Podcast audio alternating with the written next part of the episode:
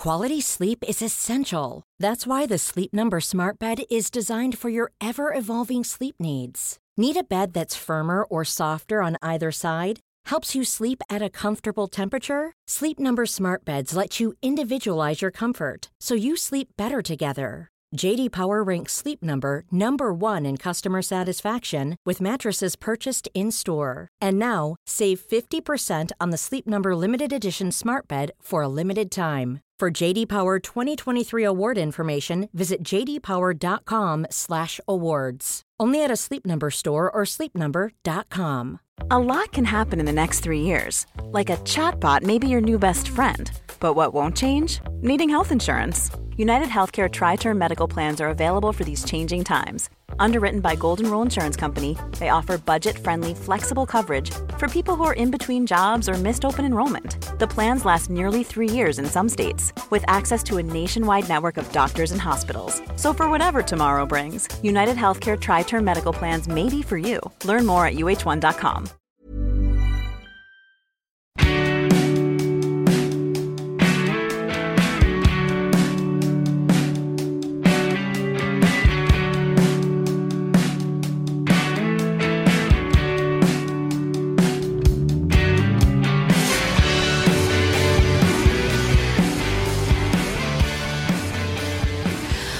Hello, my friends, and welcome back to Catch Up with Louise McSharry, the podcast where I try, along with a team of crack contributors, to catch you up on the week. If you haven't been paying attention, don't worry. We are going to try and get you right up to date over the course of the next hour or so. I hope you are feeling well. If you're not, that's okay. I, on this day, I'm a woman hanging on by a thread. If I sound lispy, it's because I'm wearing my retainer because I've had a dental emergency and I have a bridge that's basically half hanging out of my face. I haven't had time to get to the dentist to get it sorted out because I just had too many balls in the air this week. I had too much work on, too much parenting, too much everything, um, too many balls in the air. And what happens when you have too many balls in the air? You drop them. So I just spent the week like, you know, when you get to the end of, well, it's not even over yet, but nearly the end of the week, and you're like, I all I did this week was like let people down, cancel things at the last minute, snap at my kids. Like I just did not succeed this week overall. However, we all have these weeks. It is very, very hard to have kids and a career. It's very hard to have kids. like full stop. It's very hard to have kids. And you're someone who like works full time in the home, massive respect to you. It is also very hard to have kids and have a career at the same time. And, you know, sometimes you just do have a week where it doesn't work out. And, you know, most weeks it's fine. But when you do have a week where it doesn't work out and when you feel like you've just failed at absolutely everything, it can be pretty tough. And I think the best thing we can do for ourselves on those weeks is just, I mean, I'm just literally just holding it together, holding it together to get to Friday evening. I'm going to go to bed at like 9 p.m. and just chalk it down to an abnormally busy one and just move on with my life. So if you are feeling a little bit like that, if you are feeling like it has just been totally frantic and that you are barely holding it together, I just thought I'd share because you are not alone, my friends. We can't be winners all of the time. Next week, maybe we will be the victors. This week was not that week. Anyway, we've got loads of stuff to get through on the podcast this week. We are going to get to the bottom of Kanye West, like, or Ye, excuse me, as he's going by now.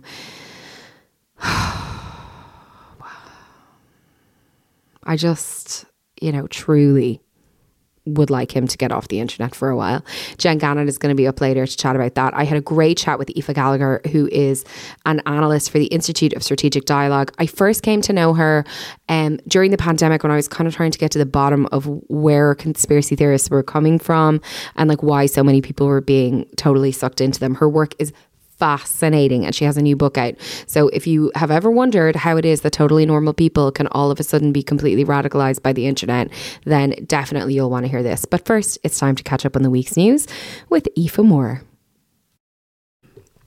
Aoife Moore, political correspondent at the Sunday Times Ireland. Good morning to you. Good morning. Um, I am wearing my retainer because I broke something in my teeth last night, so please excuse if I'm slightly lispy. And I'm, as usual, wearing my pajamas. That's actually not as usual anymore. I haven't seen you in your pajamas in a good few weeks. the last couple of weeks, yeah. Yeah, it's impressive. Um, okay, we've got a lot to talk about in politics, uh, starting with concrete. I think you posted the other day on your Instagram stories that you didn't think you'd be so familiar with. I know so much about concrete and minerals and how concrete is made. so last night, the government defeated a Sinn Féin motion to ban or get rid of the government's concrete levy. The concrete levy would be a price added to the price of concrete and building blocks for people building, um, you know, properties and residential buildings and whatever else. The money, um, the concrete levy was came up with and announced in the budget because it was to get the construction industry to put money towards the redress scheme for the mica affected homes and families. There are now 13 counties across Ireland that have mica in their building blocks that making their houses very dangerous and very unsafe. Do not let people tell you this is a Donegal problem because it's not. It is like 13 counties now, mostly down the west coast of Ireland. So the mica redress scheme for people to rebuild their houses is going to be billions and billions of euro and the feeling was that the construction industry should have to put money towards this because it is the construction industry technically that made the problem now the construction industry have argued that it wasn't them that made the problem there was a very select few number of companies who produced these defective blocks what the mica families and Sinn Féin and even Leo Varadkar has said is that they want those companies who've made those blocks accountable Yeah. and they should pay the money. However, they are not going to have 3 billion euro to pay that money, so the money has to come from somewhere. This is where the concrete block levy came from. Mm. The feeling is that towards the building of a house, it'll add about 3,000 euro to the building of a house in a housing emergency when we're already not building enough houses. It is tricky because, on the one hand, you don't want those families to have to suffer and yeah. wait any longer. They fought so hard to even Mm-hmm. have their problem acknowledged. So that's that's a truth. Yeah. You don't want the taxpayer Mm-hmm. really.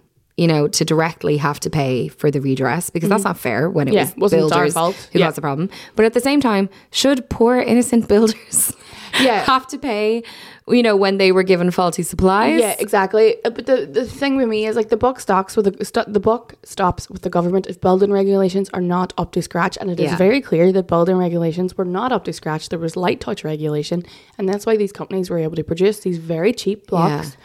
And houses were built with them, and I am very concerned. Um, and I know obviously because I know a bit more about it than other people because I'm where I'm from on the border, but I am very concerned that something very bad and very dangerous is going to happen before these houses are fixed. So Sinn Féin brought a motion last night to get rid of the concrete levy. The government defeated it, but it's not to say the government are happy with it. Backbenchers from Fianna Fáil and Fine Gael have, especially in rural areas, said, you know, we can't stomach this. We can't take this back to our constituency, especially in rural areas where people, young people, want to build their own houses. Yeah. which seems like such a pipe dream I for know, me. imagine. Yeah. But like m- more power to their elbow. Absolutely. But like people who are building their own houses in more rural constituencies, they're already hard to get the money together, and then this is adding another three four grand Mm. Yeah. on top of it. So there's going to be a special. it's kind of yeah it's hard because like you know in black like you can see an argument on all sides I can, yeah. um because obviously you don't want to make things difficult for people who are building houses as jealous as i am of people who are building houses um that doesn't seem fair when things are already so difficult. Exactly. and everything else is more expensive as it is And because of the cost of living crisis and energy and If you're building a house, you're doing the government's job for them. yeah Um, so the finance minister, the bill was rejected last night, but the finance minister said that he's had a lot of feedback, and the finance bill hasn't actually been produced yet. yeah So there's a special meeting of Fianna Fáil, I think this week, and Fine Gael talked about it last night. I have a feeling there's going to be some amendments to this levy. Yeah, I heard a journalist saying that this is going to be a blast from the past. Um, I heard a journalist on the radio this week saying that you know the finance bill is obviously where the budget gets you know, kind of written into Yeah, yeah. law or whatever, mm-hmm. and that previously there had been changes made to do with pay as you go phone credit, mm-hmm. like in a situation like this where there was something in the budget and then everybody was like, wait a minute, Yeah, yeah, and yeah. that then yeah, You can amend it, and I've spoke to like I think he said cabinet tinkered with. ca- cabinet members who said, you know, Paschal's a pretty reasonable person, and there has been quite a bit of backlash about this. So they imagine there might be an amendment or Yeah. two, but what shape that takes, we don't know yet. I did hear him being pretty ballsy about it and being kind of like, you know, at the end of the day, we've got to pay for things. Yeah, well, that's Which what is the Racker said to me as well. Yeah. Racker was like, "Listen, where are we going to get this money?" I love the idea of you just chatting away. just WhatsApping away.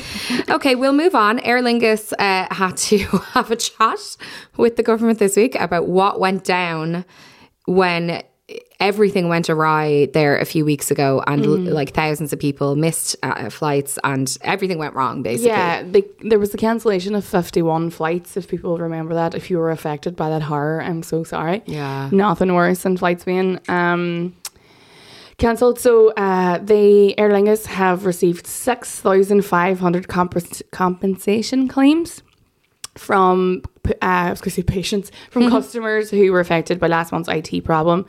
Uh, more than thirty thousand Aer Lingus passengers were impacted, and they said in their Oireachtas Transport Committee they said it was an ex- exceptional set of circumstances. It was an IT glitch. And what they said happened was for 10 hours, they had no access to their operational or customer system. They couldn't check in, they couldn't board customers, they couldn't get access to flight information It was the Wild West out they there. They had limited ability to even communicate this with customers. And they said it was, you know, exceptional. It's never happened before. But the fiber optic line was broken due to construction work in the UK and it took down their primary line. oh my god. And then the secondary line, which is the backup, also failed due to an entirely unrelated issue of a failure of a backup card. So this so is like two unheard of. Yeah. different terrible things happened Yes. at the same time. Yeah. I actually feel a bit sorry. So do I. So I. Do feel really sorry for them. And like everyone was saying that, you know, you know the pictures everyone's stuck outside. Yeah. But when I, you know, you saw people losing their minds on Twitter, but most of them were saying that it, they won't even communicate with us. Yeah. But now it seems that they just couldn't. They couldn't. yeah. Oh man, that is a real. Do you know what that is, Aoife? That's a shit one. Yeah, and it's a I pickle. think the other thing is, you know, you have to consider the context, which is that we have all really suffered when it comes to travel. You know, obviously travel is a luxury and a privilege, but like, Mm. Yes. you know, we have all really suffered because obviously we couldn't travel for ages. And then when we could, the airport was an absolute disaster and Mm. loads of people missed flights as a result of like long lines waiting in security and all the Mm. rest. And then finally things are like semi okay. And this happens. You think it's over, but it's not. So pe- people's patience was relatively thin on the ground, I think. Yeah, they said that the you know it was an exceptional set of circumstances, and they really don't think it would ever happen again. They did get very much told off at the transport committee, Yeah. saying like a, a backup plan failing is not good enough. But considering the amount of money they're going to have to pay out, and it was quite a PR disaster, I don't think they'll be itching for this down Yeah, you don't really want to kick them when they're down. Um, okay, now let's talk about Suella Braverman, who is someone I had not heard of. Oh, lucky you! Until recently. Um, and obviously, you educated me on the situation with the UK wanting Mm-hmm. to send refugees to Rwanda, not because they're from Rwanda. you thought they were Rwandan? I thought they were Rwandan refugees. No, no, just any refugees Any they want to send to Rwanda. And Suella Braverman is following in those footsteps. So, Suella Braverman was actually the Attorney General in the, under Boris Johnson, and she was never a barrister. She also said that the Northern Ireland Protocol Bill, which broke international law, did not break international law. It doesn't help when I tell this story that her name does rhyme with Cruella. Um, so, she has succeeded Priti Patel um, as the Home Office, um, Secretary of the Home Office, and the Conservative Party conference was on this week. Um, I'm sure there's been a lot of clips, there's been a lot of memes, there has been a lot of people falling asleep. Um, so the Telegraph has their own podcast called Choppers Politics. It's actually they did it live from the Conservative Party, and I'm the kind of sado who listens to it. Um, it was really good, but they were doing a recording of that podcast and they, it came up about the Rwandan flights. So the first flight was cancelled at the 11th hour because the European Court of Human Rights intervened. And she, Suella Braverman said, I would love to be having a front page of the Telegraph with a plane taking off to Rwanda. That's my dream. It's an obsession. Like, I would also like to like the the point that a lot of people are making is that Suella Braverman, like Priti Patel, is a person of color Mm. whose parents also um, immigrated to England. and she wants it. She wants it to happen. What did she say? Let me just double check this. Oh yes, she expressed her desire for it to take place before the festive period. Yeah. Nice little Christmas gift Yeah. for Suella. Um, the memes, the tweets Yeah. came thick and fast. You know, most people dream of growing up to be a ballerina or a footballer, and say, Suella Braverman wants to deport people to Rwanda. It's wild because I saw her giving a speech, obviously, at that conference, and she was talking about, uh, you know, people saying it's hypocritical to be, you know, the child of immigrants mm. and to be have such a hard line on mm. immigration. She just doesn't accept it at all. Like she's just, she just doesn't. Like, There's the notion, and I find it with Irish people who complain about immigrants. I'm like, oh, so we are we all just pulling up the ladder behind us. Yeah. it's not even that she's a person of color, but she's a child of immigrants, and like there are plenty of Irish people who have terrible views on Immigration. immigration, and they just- children who- and they want to pull up the ladder behind them, Yeah. and it's like it's just a, such a lack of empathy. Um, yeah, and- because I think that's it. She, it's, you know, it's, she has, But also, there's a lot of what I think the Conservative Party and the de- the Republican Party in America now is like a lot of their policies are just based on annoying people. Like she said after, my del- my delight is if I'm annoying the left. As she was asked a question about her parents being from Mauritius and Kenya. I mean, these are people's lives. Rwanda doesn't Yeah. have a good record on human rights. But that's rights. what I was just going to say is that it's it's like she has managed to completely remove the fact that these are human beings that she's talking about because you know it, her her hard line is basically we have too many refugees there are too many hmm. asylum seekers and that's hmm. it and it doesn't i'm not going to think about them as human beings or hmm. people The other line that the party, the Conservative Party, has started to take is that they're illegal immigrants. They're absolutely not. You're allowed to claim asylum um, once the country that you land in, and just because you want someone to be illegal doesn't mean Yeah. that they are. Yeah. So okay uh, there was a guy making a list. like I can't even laugh at that. It's just so bad. It's so bad what she's doing. Um okay, what she wants to do. So with regard to the European Court of Human Rights, she was like, I mean, we have to let them have their due process. She's also a solicitor. That's like, yeah. Yeah, you do because you're like it's literally human rights you're talking about.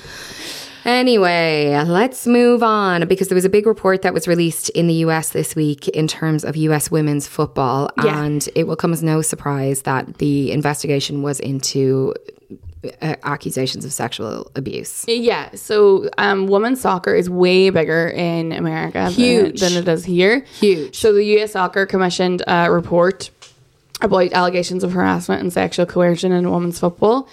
Um, in the report, it said that abuse is rooted in a deeper culture in women's soccer. It begins in youth leagues. It normalizes verbally abusive coaching and blurs the boundaries between coaches and players.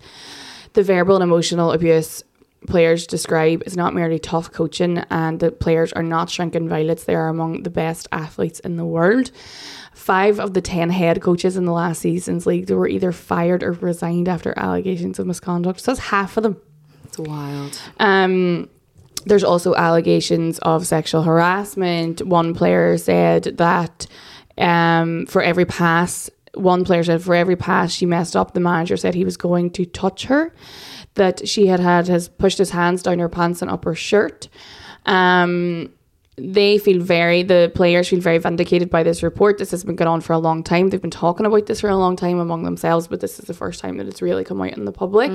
There's also um, allegations of grooming because we know that girls start playing football very young as well. Um, and so the national governing body for the sport, US Soccer, said that they're fully committed to doing everything in their power to ensure that all players at all levels have a safe and respectful place to learn and play. But this is like it's the same with we saw with gymnastics and we saw it with um, swimming and everything else is like wherever there is women pr- playing a sport, we are completely at the mercy of whoever is the manager or the coach, and there are not ever enough safeguards until someone puts their hand up and says something else is going on here.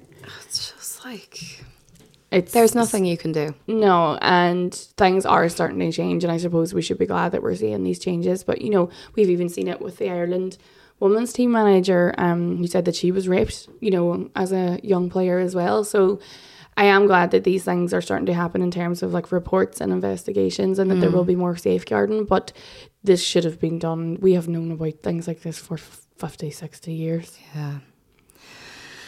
Okay, um, it's not often you and I get to talk about Kim Kardashian.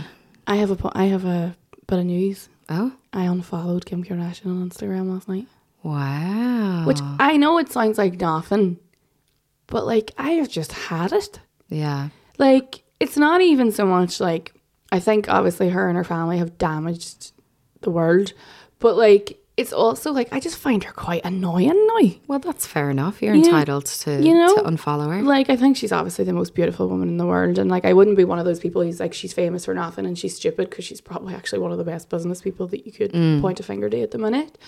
But I just find like the podcast and then the ad for cash giveaways and the diet pills and the extensions and it's like stop selling me stuff. You have enough money. I just feels like she's like a walking ad. I think that's a totally fair criticism. Just get people out of jail and look after your wines. Uh, yes, good suggest, good recommendations. You should get straight on to it. Not her. that only she should look after her wines. Everyone who has wines should be looking after them. But Well, yeah. Yes. Um, but we need, need to We talk, need to about, something this. Sorry. specific. Yes, sorry. It was off in one there. I never get to talk about Kim Kardashian. That's okay. I'm glad you had your moment. So she's been fined. Yeah, um, significantly. Kim- yes, Kim Kardashian has been fined. It works out in pounds, which is basically the same as euro now. Um, 1.12 million Mm. for advertising a cryptocurrency on her Instagram page and not disclosing that she'd been paid to do so. Um, this is a real like silly mistake for her to make because she was. Mm. I was going to say she was only paid. She was only paid two hundred and fifty thousand dollars for the ad, and it's cost her over four times that now. I actually remember when she posted this because I, I was like, this is weird. Yeah. Like I don't, I don't understand cryptocurrency at the best of times. But anyway, part of the fine was that she has agreed not to promote crypto assets securities for three years. I'm sure she's crying in her bed over that one. Um she said that she had fully complied with the SEC and that she would be sorry. And she would do anything that she could assess. She wasn't the only person who was fined. Also, Floyd Mayweather Jr., the boxer, and a basketball player were also sued by investors. Um, the company is called Ethereum Max. Mm-hmm. Sounds like some kind of like medicine. Ethereum Max. It sounds like a cult. The best a man can get. Something. yeah. Um, the legal action alleged that they had col- collaborated to misleadingly promote and sell the cryptocurrency in a kind of scheme that you, is used to inflate the value of a cryptocurrency. So if you get like three celebrities just advertising at one time, obviously the stock like shoot up. And then people can sell. Yeah, So it's like insider trading. basically. Yeah. Yeah. Well, Kim, that was a big mistake. You know, I just you have to wonder how much money do How they need? Like every time I see them doing something like that, which is like kind of cheap and trashy, or like you know the ones where they're like it's Kylie sitting on the stairs yeah. with like uh, ten Louis Vuitton bags around and piles of cash. She's like, you could win all this. I'm like, "Eh, when is enough enough? Yeah. Like you are so rich. I understand that, like you, I, I'd say very much that they live to their means, so they feel like they need to keep making money so they can continue the lifestyle that they have Well, yeah. created for themselves. And like I'd say, it's a very expensive lifestyle. Uh, so, like my ma always goes, mm, "But are they happy?" And I'm like, "I think they are." I think. I think. Well, Khloe's not, but I mean, Khloe never will be. poor Khloe. But um, the rest of them, I think, are. yeah, I think the rest of them are. Um, I I wouldn't I wouldn't trade their lives for mine. I mean, sitting here in my pajamas, but no, I wouldn't want to be a Kardashian at all. Like, imagine just everyone knowing your business. Look I wouldn't Khloe's want. I wouldn't want to go overnight to being a Kardashian, but I think if you were a Kardashian who had organically become a Kardashian, it might be pretty good. No, you can't even like go for lunch. People are taking photographs of you.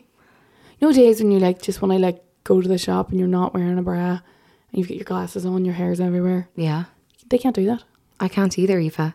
I'm oh. very famous. I think you're underestimating my fame here.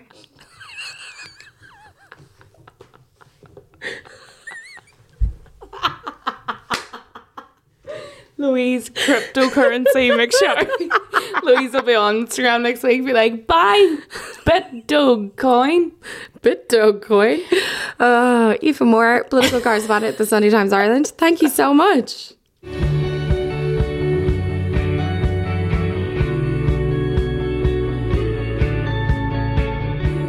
Now, as I said at the start of the show, Aoife Gallagher's work as an analyst for the Institute of Strategic Dialogue means she is an authority on some of the worst parts of the internet, primarily far right extremism, disinformation, and conspiracy theories. I first came to know her during the pandemic when I was trying to make sense of some of the wild absolutely wild disinformation that was taking over the internet. And so I was really pleased to learn that she'd written a book about getting to the root of why so many people are being radicalized online. Otherwise, normal people, you know, people's moms, people's brothers, people's best friends. You know, what is going on and why is that happening? Web of Lies is the name of the book. It's out now, and I was only delighted to chat to Aoife about it. I'm going to hit record mm-hmm. um, because Aoife, we did have a conversation. Like the last time that we spoke uh, was obviously in a professional capacity. Yeah. Um, and you were a guest on my radio show. We were in the absolute thick of COVID. Mm-hmm. Um, conspiracy theories were rife, and it was a really worrying time. I was trying trying to get my head around kind of why people were falling for these conspiracy theories mm-hmm. and I think everybody else was. Um, and I suppose they haven't gone away since then have they? No. As I say they've only gotten worse really. I think I was chatting to you about QAnon probably yeah. more specifically that time. And it's actually crazy. Even talking about QAnon and anyone who doesn't know about QAnon number one I'm very jealous. You don't know what it is. Um, but it's kind of it's a really kind of lurid and kind of like wide ranging conspiracy theory movement. I describe it in the book actually as a conspiracy theory soup. Mm. so, because it essentially, there's loads of different conspiracy theories that are involved in QAnon, but the kind of main thread through it is that it's the idea that Trump is saving the world like through his presidency at the time from a group of child trafficking pedophiles and this is kind of collectively termed as, as the deep state mm. and this involves people like Hillary Clinton and Barack Obama anyone who's kind of liberal or holds any kind of liberal beliefs really and so I mean QAnon at that time when I was chatting to you was still a very kind of it had kind of split up into it had kind of gone mainstream i suppose into the save the children movement which mm. really kind of it took away a lot of the really lurid parts of it and kind of made it more about saving people from chi- or saving children from child trafficking and yeah. things like that because who can argue with that exactly yeah. who doesn't want to save children you know it's such a big thing so i think since that it has just QAnon has essentially wormed its way into every other conspiracy theory movement and it's become a huge element within the COVID skeptic movement or the anti vaccine movement. You know what I mean? All these little elements of QAnon have kind of got into it.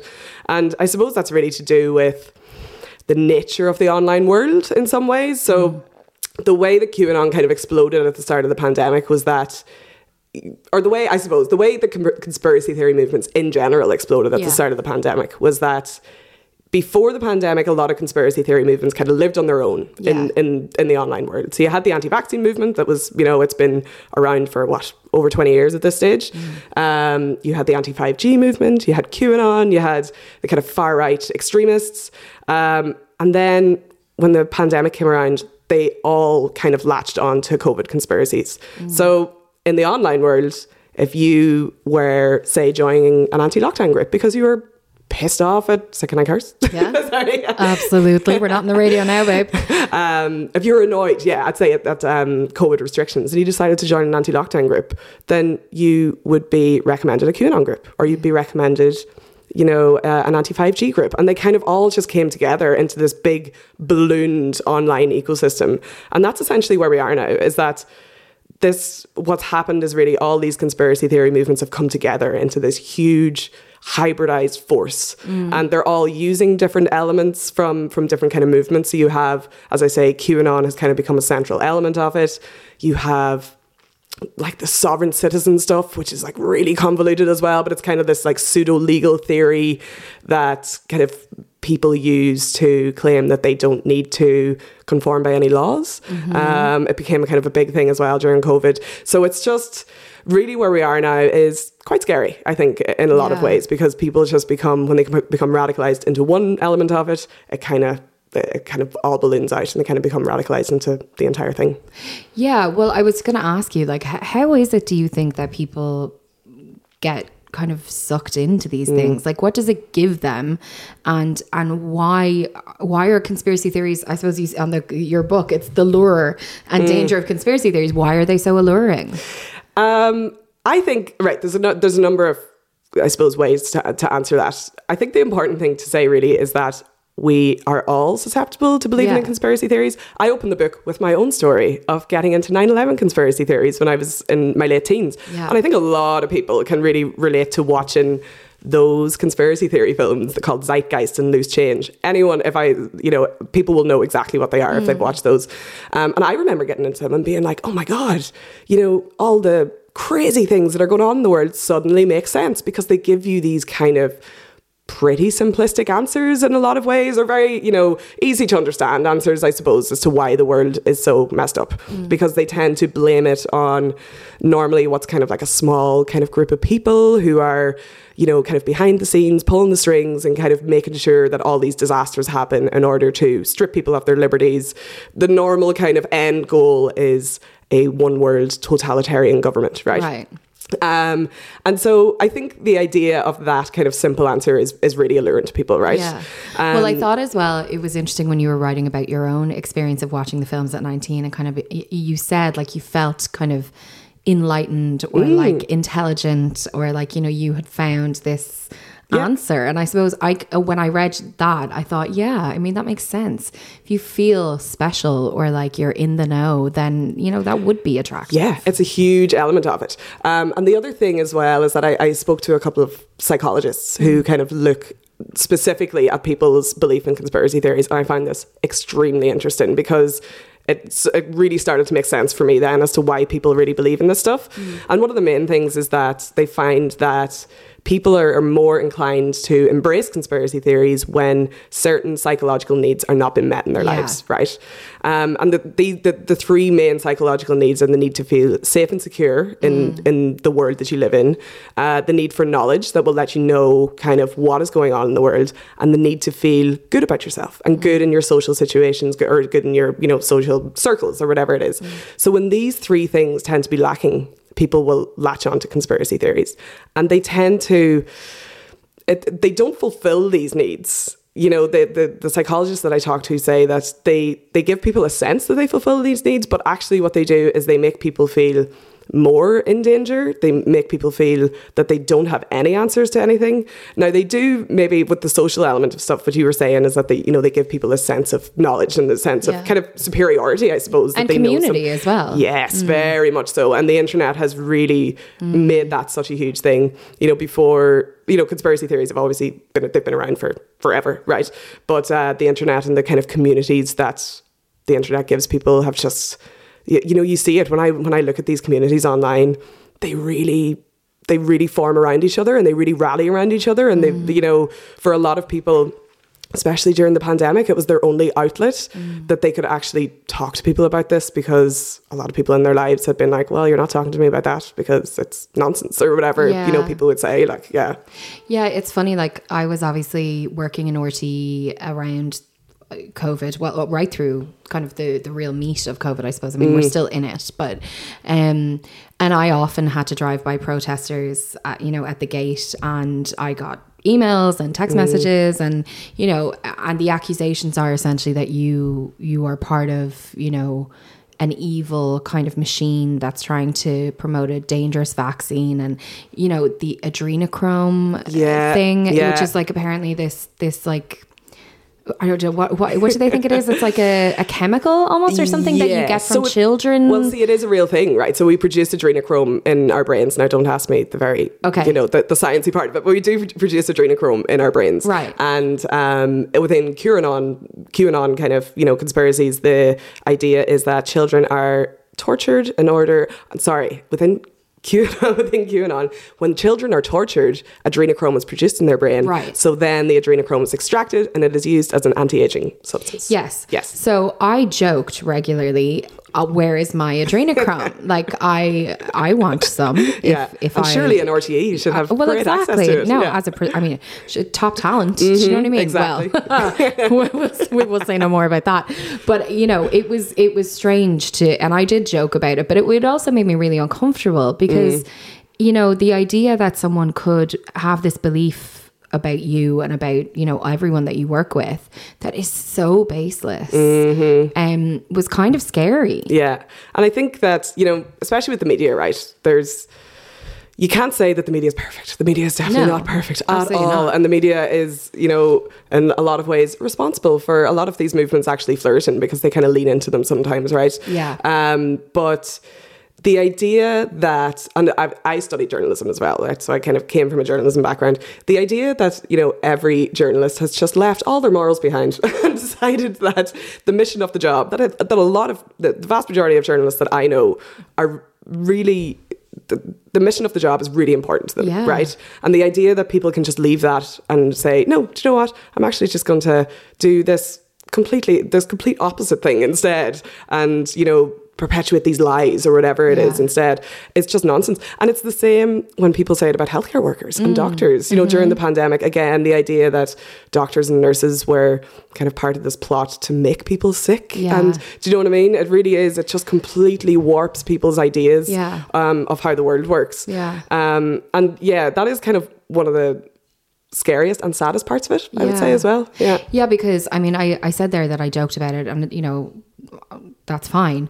But the the serious repercussions are, you know, as serious as they get. I mean, you write in the book about Joe McCarron, who is Mm-hmm. one of many people who didn't take a vaccine, um, because of anti-vaccine beliefs, and he was, and I'm using air quotes here, rescued by someone from the hospital, and he died two days later. Mm-hmm. Yeah. Yeah. And and you know the doctors were like, "Don't leave. You literally can't breathe." Yeah, exactly. And this guy was like, "You're, you know, we're saving him from you." Like the doctors were a force for evil. Yeah. Like you know, it doesn't get more serious than that. No, I know. That video, like, I see a lot of awful stuff in my Yeah. job, let's just say. But that video had such an impact on me. And now, in fairness, it was filmed, and I say this in the book, in, in Letterkenny Hospital, where I was born. So it was fairly close Yeah, to close, home in a lot of ways. Um, but I just remember, I, I cried afterwards. I was just like, oh, that man's going to die. He's going to die. And he did, like. And it was just, it. you know, I think a lot of people have probably seen that video. Um, and it just it really hit home for me that this this is the impact this is what is happening to people that are believing in this kind of stuff. Um, and you know joe's story is one of countless. I don't think we'll ever really know how many people suffered because of being pulled into those kind of theories and the idea that you know there was some kind of plot in place to just kill everyone you know? Yeah. yeah. So, I mean, the book goes into lots of different kind of areas of conspiracy, and I think it gives a great, a really good context to kind of why we are where we are, or why we we have arrived here. Um, and I suppose y- you do explore at the end, though. What do we do? Like, oh, you know, how do we pull ourselves out of this? Yeah. And there's no straightforward answer, really, is there? No, and I think you know a lot of the times with, with things like this, people want a, a magic wand that's going to come in and be like, "This is this is what we have to do." Um, my, you know, I suppose I kind of go into a couple of different approaches. The first is obviously regulation of social media, right? Yeah. Um, one of the major issues with social media platforms, there's obviously, you know, I want to say as well that there's loads of positives to social media, and there, there really is. And I think sometimes the positives are, you know, outweighed by the negatives sometimes. But I think we need to cling on to the fact that there are positives there, right? Yeah. Um, but one of the major issues Well, is yeah, and I mean, one of the positives is is literally part of this, which is that it can really help people to feel less lonely. Yeah. but that can be a double edged sword. Exactly. Yeah, yeah. Um, but yeah, one of the major issues is the way the algorithms function on social media. And they are built to promote outrage and fear and anger and all these like um, the things that elicit huge emotion in people, right? Because that's the things that generate engagement. That's the things that keep you on the platform for longer. That's the things that will make the platform show you more ads, which is how the platforms make their money, right? So that's kind of the it's the kind of inherent function of social media at the moment that is that is the real kind of problematic end of it, right? Um, and there's a couple of different things, like without going into too much detail, I suppose, at the moment, that are there's a couple of different pieces of legislation and regulations that are coming in um, in the next couple of years that will hopefully go some way into trying to regulate the way social media functions because it's essentially a wild west at the moment. You know what I mean? They can kind of do do what they want. One of the biggest issues there is around transparency. Um, for people like me and you know journalists and other researchers that kind of are in this field, it's really hard to get a really good grasp on what's going on online because the platforms are it's it's up to the platforms to decide what kind of data they will allow someone like me to look at. And at the moment, that data is a very very slim like amount of what is actually going on in the entire platform. You know, for platforms like TikTok, there's literally the only way to research TikTok is to do it manually on your phone. Right. so can you imagine how awful that is as a, as a, as a research yeah, method? Do you know I mean, what I mean? I spend an awful lot of time on TikTok, but still, I don't think I'm really gleaning any major information. So I suppose social media regulation is one part, right? Mm. The part that I would be most passionate about is education.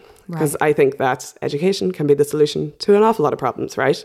Um, and I think that our information system has completely changed in such a short space of time. What, 10 years? Like 15 years at the, at the very most, right? Um, and I think we're still really coming to grasp with that and what it kind of means for, for everyone. So I think that media literacy programs in schools are absolutely essential. Um, and media literacy is essentially, it, it kind of empowers people with knowing how media works. So how you know uh, how journalists go about collecting stories, the kind of editorial standards of different newspapers, how to identify sensationalism, how to i- identify bias, things like that. Um, and then similarly, digital digital literacy as well, which is essentially kind of using those same same concepts, but in an online space, essentially to try and kind of make people more aware Yeah. um, of the information that they're consuming. And it's not about telling people this is wrong and this is right. It's more about empowering people with the information that they need to be able to say that's good information, that's bad information. Yeah. So, you know, I think things like that are going to be absolutely essential, really, to kind of how we tackle this just in general. And then the third kind of prong, I suppose, is kind of about communication. And this is really, I suppose, for people. And I talked to quite a number of people who have lost, and I'm using kind of air quotes there as well, like lost people to conspiracy theories. Yeah. And that is, they people use that phrase to me. Do you know what I mean? Because they describe it as kind of like losing someone to an addiction. Yeah. It's really, really sad. The stories are devastating. I actually just had a story, I had a chat with the taxi man on the way out here, and he was talking about one of his oldest friends who's fallen into this stuff as well. And they're really, really devastating stories.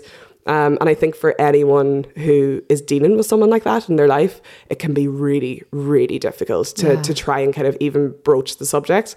Um, and the one piece of advice that I'll always give people is to just try and keep those people in your life because the danger really is that they will get completely cut off from anyone kind of in their life that is you know that, that that's kind of not within those movements and they'll just lean completely into conspiracies and those communities instead which means they're essentially cut off from reality. Yeah. so i think you know that piece of advice is just you know keep people in your life i suppose. Um and i do give some kind of other kind of pieces of advice for people like that to be able to kind of i suppose try and kind of get people out of the, that that hole that they're in. And a lot of it is about empathy. It's about not judging people. And it's about kind of having very honest conversations. Um, and i can imagine that would be very very difficult. And there's people that i talk to that and i kind of understand this they were like i couldn't do it anymore. I just couldn't. I had to Yeah. essentially cut them out of your life. And Well, yeah, because I mean, at the end of the day, you have to take care of yourself. yeah yeah. You do. Mm. and as hard as that is sometimes, in the same way that if someone is living with an addiction, at a, at a certain point, you have to, you know, prioritize yourself and your Yeah. own well being. But that mm-hmm. doesn't mean it's easy. And it's, you know, I actually remember on, on my radio show around the same time that I spoke to you, mm. I spoke to a psychologist who specialized in conspiracy theories mm. and its impact on people and families and stuff. And the advice that you just gave is the exact advice that he Yeah. gave. Yeah, it was about trying to empathize with the fact that most of the time, these beliefs are rooted in a in a real, very real sense of fear. Mm-hmm. And if you can kind of get there, you can you can find it in yourself. I think to be a little bit more empathetic and sympathetic than you might have been otherwise. Yeah. but it is difficult once you know. Sometimes these people are saying absolutely horrendous things. Yeah, yeah, for sure. And um, I think, I mean, I definitely would have been guilty of this probably before the last couple of years. Before it actually, honestly, I started getting people in my life that were getting into this stuff. Yeah. And then I was just like, oh my God, you know, it kind of makes it, it makes it really close to home, obviously. Yeah. Um, but uh, like what you were saying there about kind of teasing out a lot of conspir- conspiracy belief comes from very, very real grievances or Yeah. very real fears. Yeah. Um, and if you can kind of figure out what those fears are, you, you more than likely have the same fears in some way or another. Um, and that's what I mean by kind of developing that empathy and kind of being like, okay, I feel the same way, but this is how I feel about it rather than how you feel about it, which Yeah. is the idea that everyone's, there's a plot to kill everyone or whatever it is. Do you know what I mean? Yeah. Well, thank you so much. I've so enjoyed talking to you. That's Aoife Gallagher. The book is Web of Lies: The Lure and Danger of Conspiracy Theories, and it is out now. Thanks, Louise.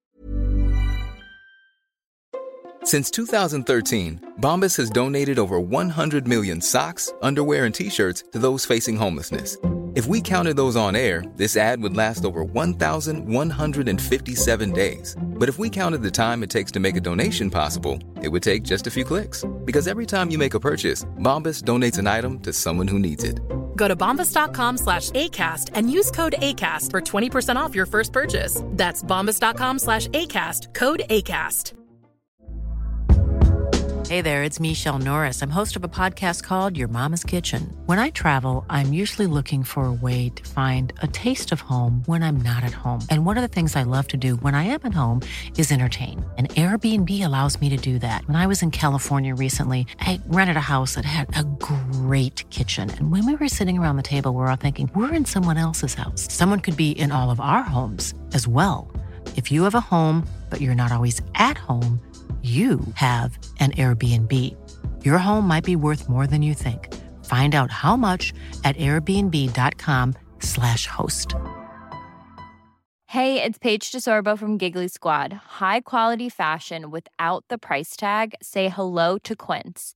I'm snagging high-end essentials like cozy cashmere sweaters, sleek leather jackets, fine jewelry, and so much more. With Quince being 50 to 80% less than similar brands and they partner with factories that prioritize safe ethical and responsible manufacturing. I love that. Luxury quality within reach. Go to quince.com slash style to get free shipping and 365 day returns on your next order. quince.com slash style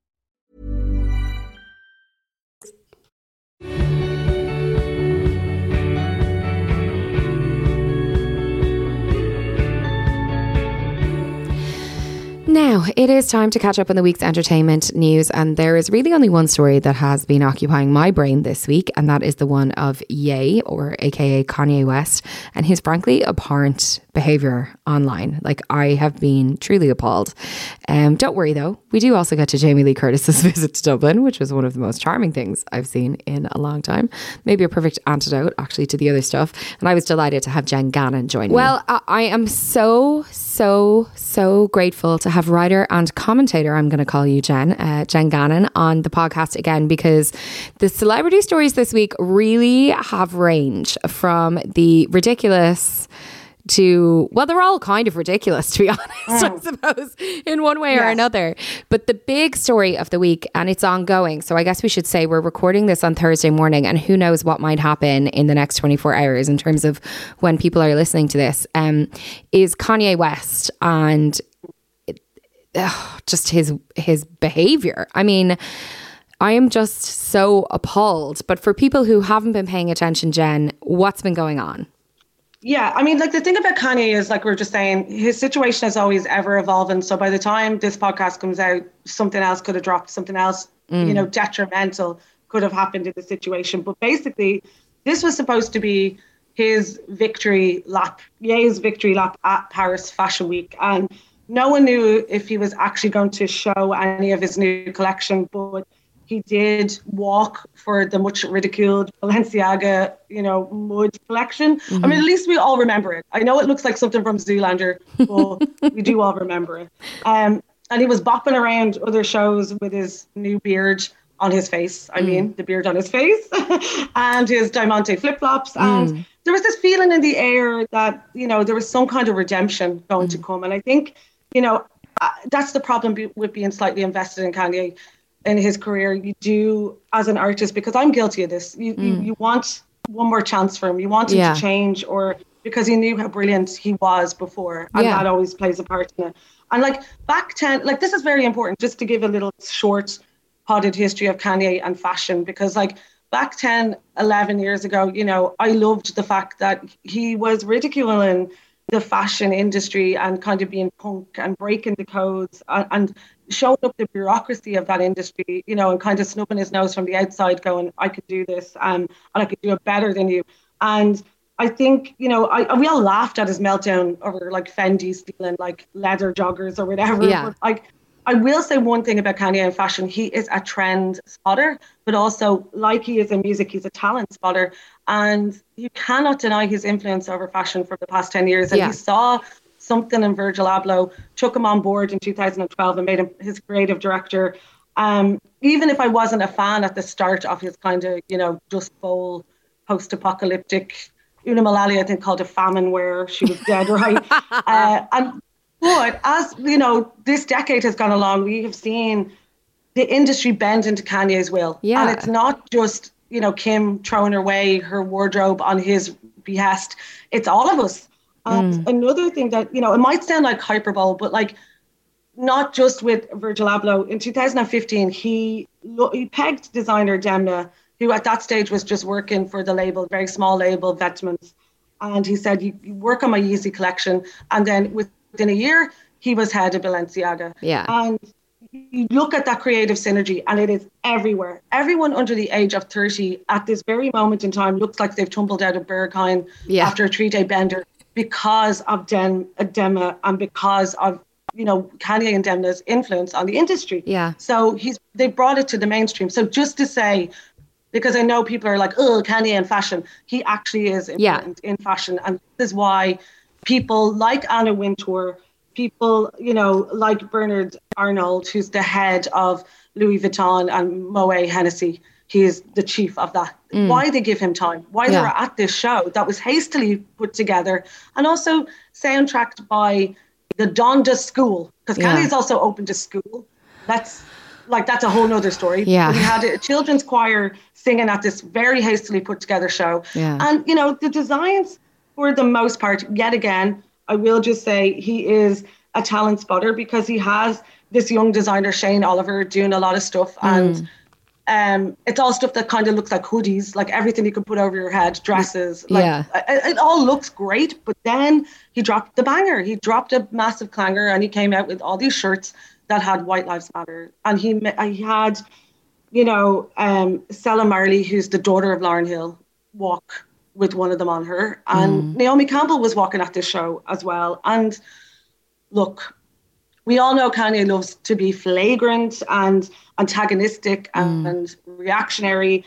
Uh, you know, but this is part um, with his boneheaded MAGA hat wearing, bringing Marilyn Manson out on stage, kind of thinking it, it, it means nothing. There mm. is no mm. meaning behind this, I don't think. And it's just antics, it's yeah. just spectacle. And you could say that is part of fashion because, you know, back in the day, you had Vivienne Westwood and Malcolm McLaren who, you know, had the Cambridge rapists on t-shirts the, mm. the mugshot of him or the, mm. the ID of him when he was still out committing crimes. And it was just to shock. But if we haven't moved on 50 years from fashion, if we have not moved on from those cheap kind of tacky tactics, who the hell are we like as a society? And I think, you know, Jaden Smith got up and left immediately when it happened. And mm. then we get into the big issue because the one of the Vogue editors, uh, Gabriella Karefa Johnson, who is amazing. Amazing. Yeah. She got on her Instagram and she said this was indefensible. Mm. And then Kanye being Kanye fired. And back. in fairness to her, she posted like a quite a thoughtful take. Like she she kind of explored yeah. like the nuances and and she said, you know, I can see where he might have been going with it, but it doesn't work because, you know, she said, you know, she pointed out that Black Lives Matter is an ethos and a movement and, you know, it's bigger than just like one thing to make fun of and it represents so much more and she said, you know, essentially if you if you pretend like Black Lives Matter is this like toxic fraud, which is what he was suggesting, that like, you know, you're basically handing white supremacists a narrative that is really dangerous. And that basically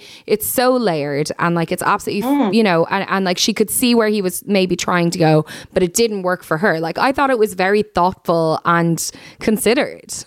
Definitely. I thought she had a lot of grace and a lot of patience mm. to deal with that kind of ridiculousness. And I think, you know, like she was saying, a lot of us hope that Kanye flirts with the you know the ideology and the philosophy of the far right to kind of make some kind of joke out of them, like it's an arch prank mm. and, or a lesson in absurdist philosophy, like you know him wearing a MAGA hat is very mm. different to the message when a white person wears a MAGA hat. Or and I think she wasn't extremely kind to him in the situation, but he wasn't. She was open in a dialogue with him, and he shut it down by resorting to ridiculing her on Instagram, basically, um, posting photos of her that he's now since deleted, saying basically, look at the state of her.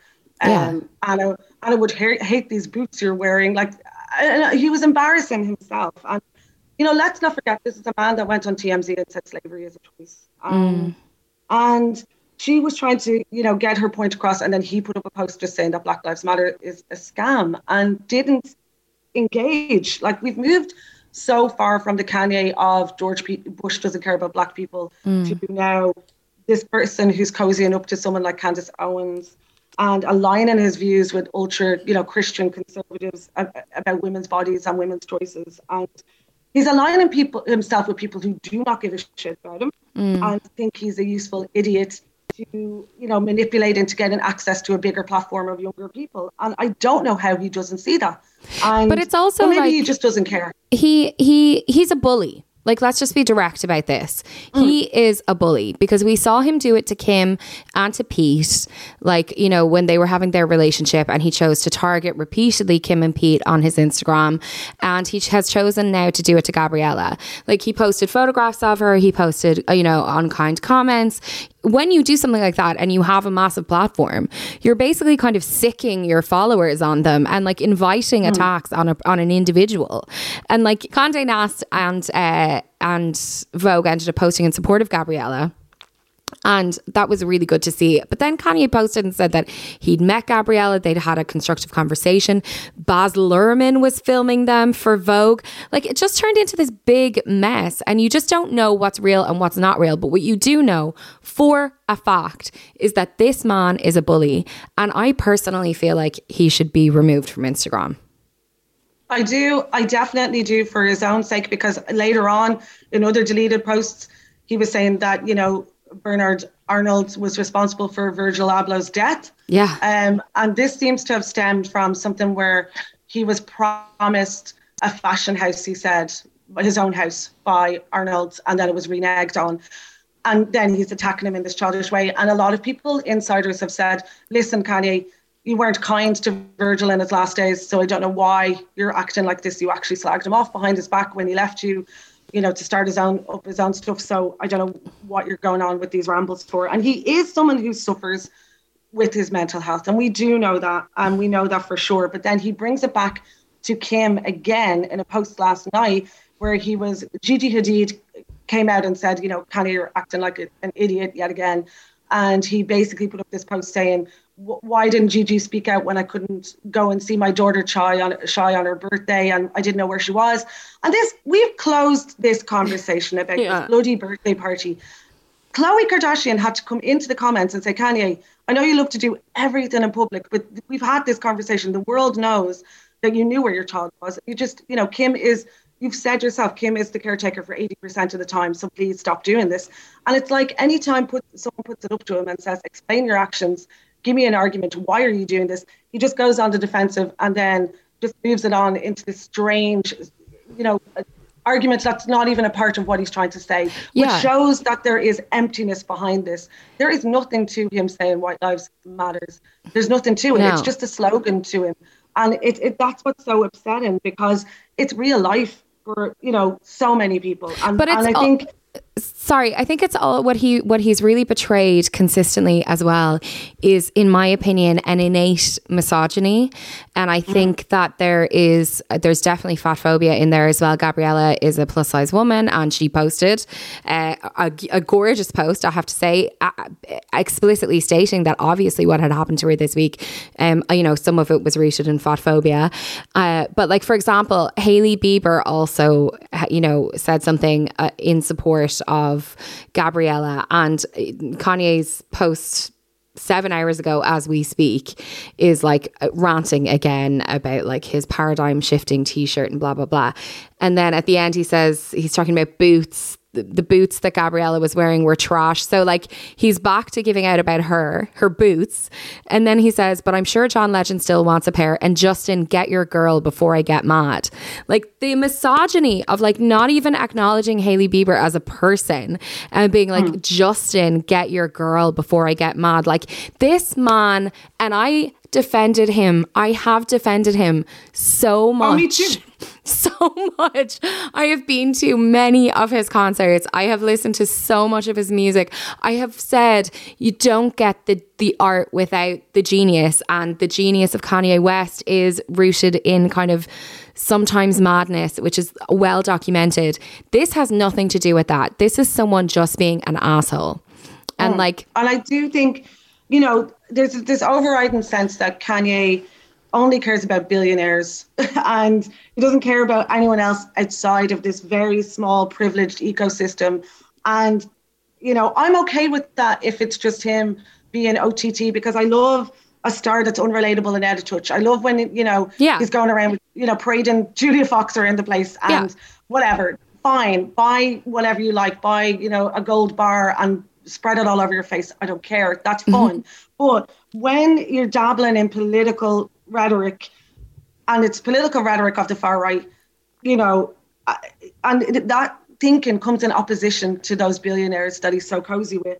There's this very real issue at stake. And I think for him trumpeting this nonsense, um, it, it really just shows up to, to being somebody that is lacking compassion yeah. um, and someone who is, you know, a temperamental narcissist. And yes. it all just comes back to what can you get me? Yeah. What can I, you know, what am I getting out of this? And and that's hurtful because I think we we've all been on this journey with him, and I hate saying that journey, that he is a great artist. Yeah. And somebody that has an unbeatable back catalogue and took on the fashion world and, and made inroads on yeah. won, but then is now using all this power, all this yeah you know influence that he has for something absolutely destructive yeah and, and it's so disappointing and the thing about it is is that like nobody wants to take that away from him or like nobody who who you know knows his career and the influence that he's had and appreciates his art and his genius. And I do think there is genius. Nobody wants to take that away from him, but he is ruining it for himself. And that's it. And like, I am done with Kanye West. And I just keep thinking, I'm so glad that our Kimberly is no longer got away mixed up in this because, girl, I don't know how she tolerated it for so long. Um, and I do think, you know, the fashion world should shut him out. I yeah. think that's it. And if the fashion world shut him out, he might sit up and listen because it's yeah. money. And yeah. that's all he seems to care about is money. Yeah, I think you're right. I saw that the editor. You know, but like sometimes I do wonder if he even believes anything he's saying, mm. or is it just a way? It's all content. It's pure. You know, it just seems to be this traveling circus mm. wherever his overstimulated mind goes to next, and it's yeah. sad to see. Sad. Okay, well, would you believe we've talked about Kanye for 15 minutes? so Oh my God, let's sorry. Just, no, not at all. But let's very quickly talk about some of the other events that happened this week. I mean, we cannot let the week go by without acknowledging Jamie Lee Curtis's magnificent visit to Ireland. Yes. I mean, this is very cute. This is a lovely so story. I mean, I love Jamie Lee Curtis in a way because I think she gets a kick out of being famous and she enjoys it and she gets what it is and she gets what her audience wants out of a star. And it's very old school behavior, but with this added modern kind of viral twist. Mm. And I think we see people like The Rock or Ryan Reynolds or whatever trying to be relatable and working overtime to be charismatic at like, you know, junkets and they appear really self deprecating. But she actually has it. She's real. Mm. So she was after the late late, which she seemed to enjoy so much. I've never seen someone on the late late that loved it more. Mm. And the audience were like, dug into her like it was, you know, an Oprah audience and they were going to win a car. It was so exciting to see. And it was really electric. It was fun but she was just determined to stay in Dublin. So mm. we saw her out on Grafton Street, basically standing in front of her billboard for Halloween Kills mm-hmm. and just grabbing random L ones to chat with them about how great she is and how great the film is. And there was this woman called Margaret who did this whole, uh, yeah, I'll let you go now. I'm sure you're very busy, like, which is basically Irish for shut up. I need to go. I'm Scarlet. Yeah. And like, it was just so honestly a, a, really nice moment. And I think Brian Lloyd from Entertainment.ie, the film critic, he was saying he tweeted that it was the best marketing he'd ever seen. Yeah. And then Jamie Lee put it up on her Instagram. Yeah, screen grabbed his tweet and put it up on her grid. Like it's just so goss, so wholesome. That's how you pure. do it. Can we claim her? Can, can, she stay here and just travel around? New travel. She should. She should. Um, we were going to talk about Wagatha Christie, but I actually don't think we have a lot of time to get into it. But let's just say Rebekah Vardy has to pay um, uh, Coleen Rooney a lot of money in legal fees. And apparently there's going to be a TV show made about it, which of course there is. I mean, I think even on the day that it all happened, we were all like, this is prime for a film or a TV oh, show. Yes. And, and it's Chanel Cresswell, just to say, from This Is England, who is amazing. Mm. Um, so she's going to be starring in it, apparently. Oh, well, but, uh, it's the self owned to end all self owns, I think, absolutely mortifying Rebekah Vardy, Scarlet. hundred percent. Um, I did want you because uh, there was a viral architectural digest tour this week, mm. and these architectural digest tours Architectural Digest, obviously fancy home magazine from America, and uh, celebrities often have their homes featured in it. And they uh, they make really good videos to go with these kind of shoots for the magazine, and they often go viral. And the most recent one to do that is Emma Chamberlain's. Um, but I think a lot of people don't even know who Emma Chamberlain is or where she came from. So Yeah, can I you mean- give us a little insight? Nothing makes me feel older Yes. than seeing some yoke from YouTube on doing red carpet interviews at the Met Gala, uh, like she did this year. Yeah. I feel like grabbing a passing child and going, "It was all Andre Leon Talley in my day, dear." Like, she I was born ancient. in 2001. Yeah, I know. And like the, she's a YouTube sensation for people who don't know, and Yeah. she just from like the age of she said she was watching YouTube from age six, which is highly disturbing to me. Um, and she has these videos from not from when she was six, obviously, when she was 18. She started uploading these videos of just her being normal and doing cute things and commenting on them and being, you know, self-deprecating and silly. And it just won her so many fans because we were in that era of, you know, fake it till you make it and everybody looks gorgeous. And she was kind of like, no, I'm just going to be normal and silly and goofy. And people really connected with that. And I think, you know, Vogue and, and those magazines uh, and, and Architectural Digest in a way, like they need to invest in the next generation. And I think, you know, you have to, she has to, unless they want to be completely irrelevant, you know what I mean? They have to grasp onto these people. And she is 21 and she's bought herself this mansion, Like- which is all over the internet. Like, architect, this Architectural Digest video is kind of like, it's just like fancy cribs. Yeah, It's like exactly. snobby cribs, Yeah. basically. Yeah. I mean, my favorite ever was Dakota Johnson's Let's Not Yes. Forget with her bowl of limes, which Yes. she lied about. She Yes. is, she's allergic to them. Yeah. But anyway, so her mansion, Emma Chamberlain's mansion, they said was, you know, deeply personal. And I was like, I, I was thinking to myself, isn't everybody's house deeply personal though? It's where my dirty knickers live. Of course it's deeply personal. Yeah. My DNA is all over this place. It is. Well, I, I poop in my toilet here. It's deeply personal. But I think they just meant that unlike Kim Kardashian's mausoleum of mm. marble, it actually is homely and Yeah. has personal touches, as in Shell's paintings by her dad all over the wall. But I just think they were very surprised. A lot of people were surprised that this 21 year old YouTube sensation actually has good taste. Um, and that was the overriding feeling I got from it. But she has a team of designers that were helping her. It wasn't her on her own. Well, exactly. And also, lots of people were saying that, like, you know, she's kind of made a career out of having taste. Like, at the moment, she is traveling around the world. She, she has a coffee company. She's still making YouTube videos.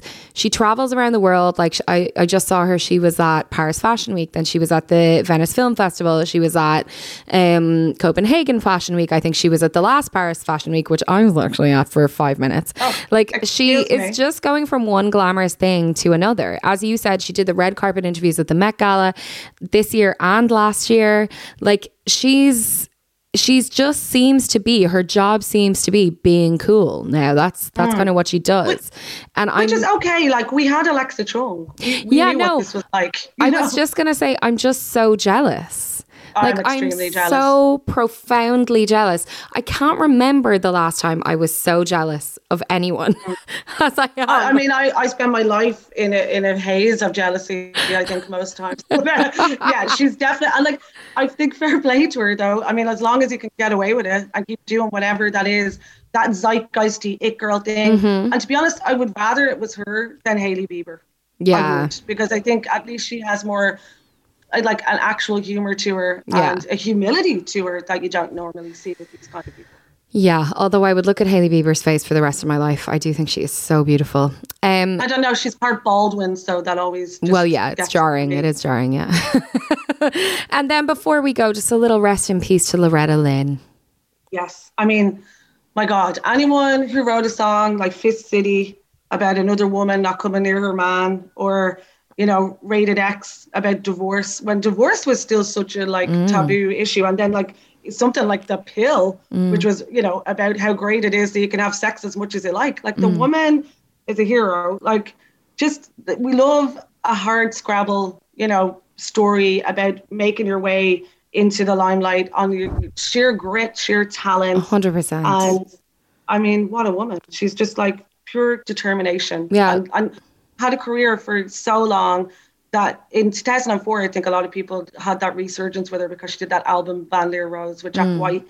And I would just like urge anyone if they don't know of her yeah, check her out. A hundred percent.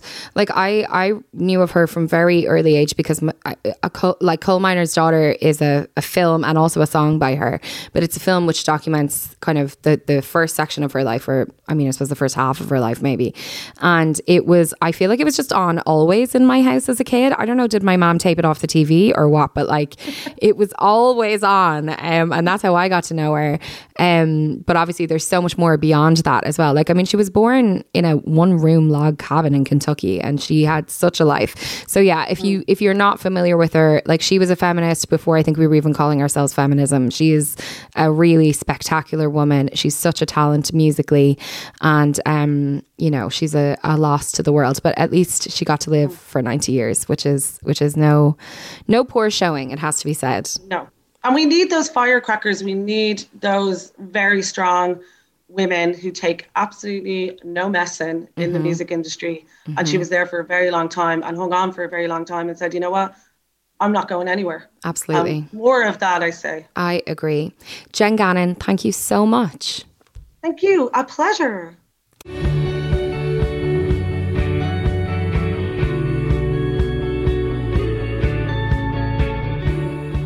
Now, just about time for me to go, but thank you so much for being with me this week. And can I just again say thank you so much to everyone who comes up to me and, and tells me that they like the podcast. This week, especially because it really helped me when I was like hanging by a thread.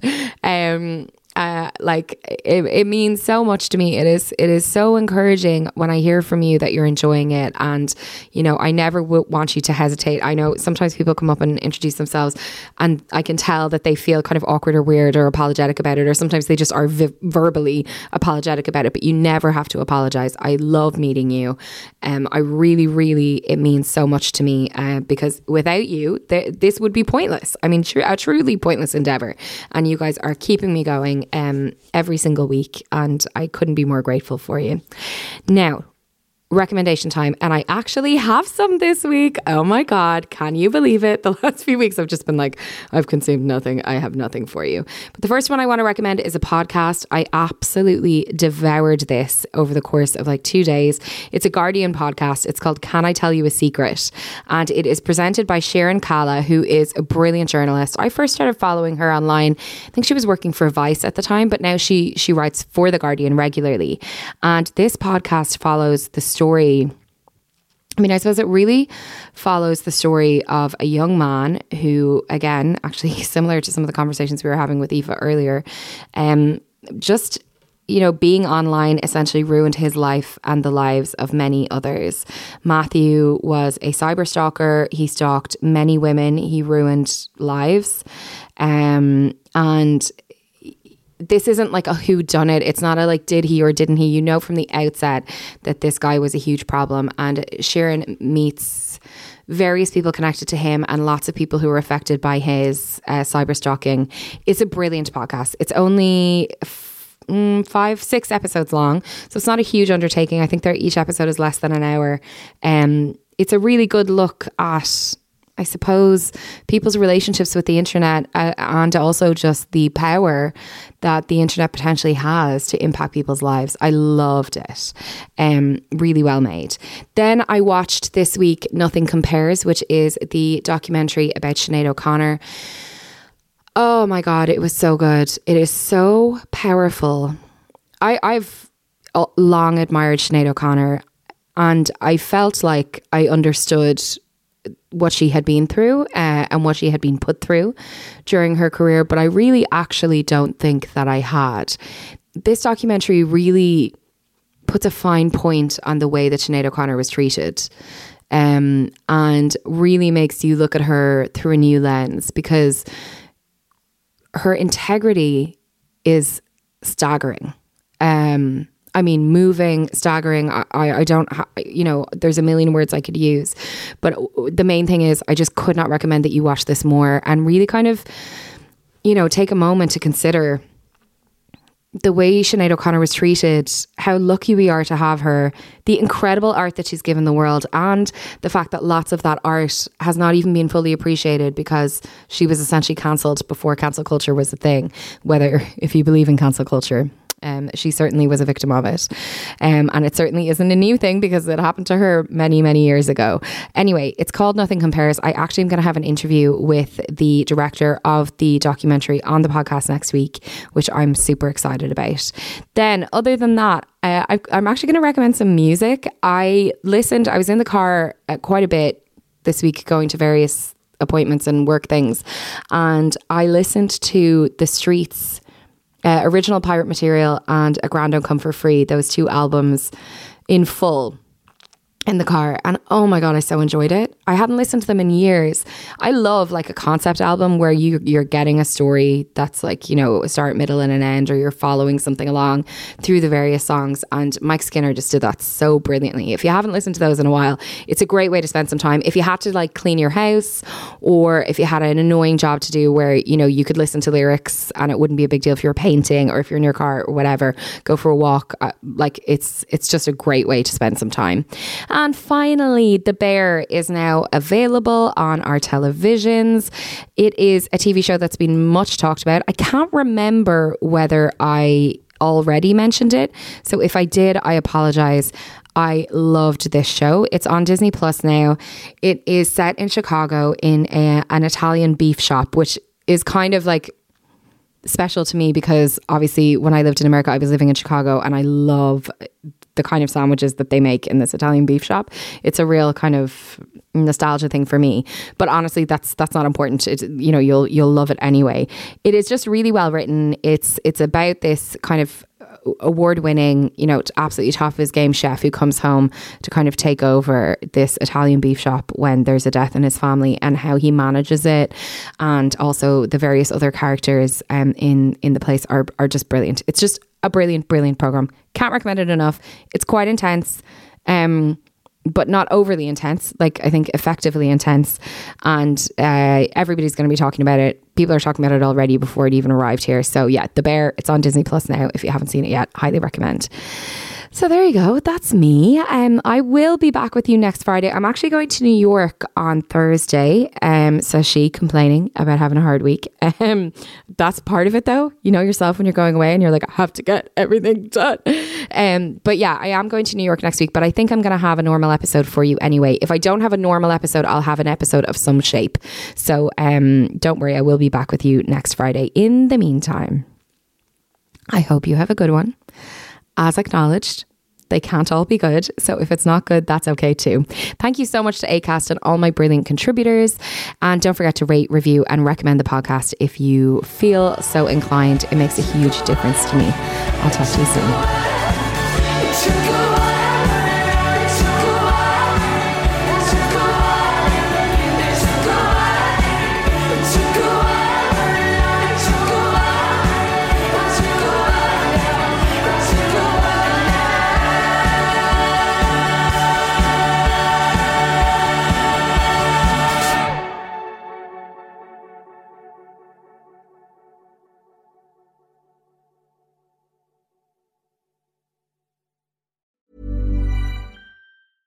Even when we're on a budget, we still deserve nice things.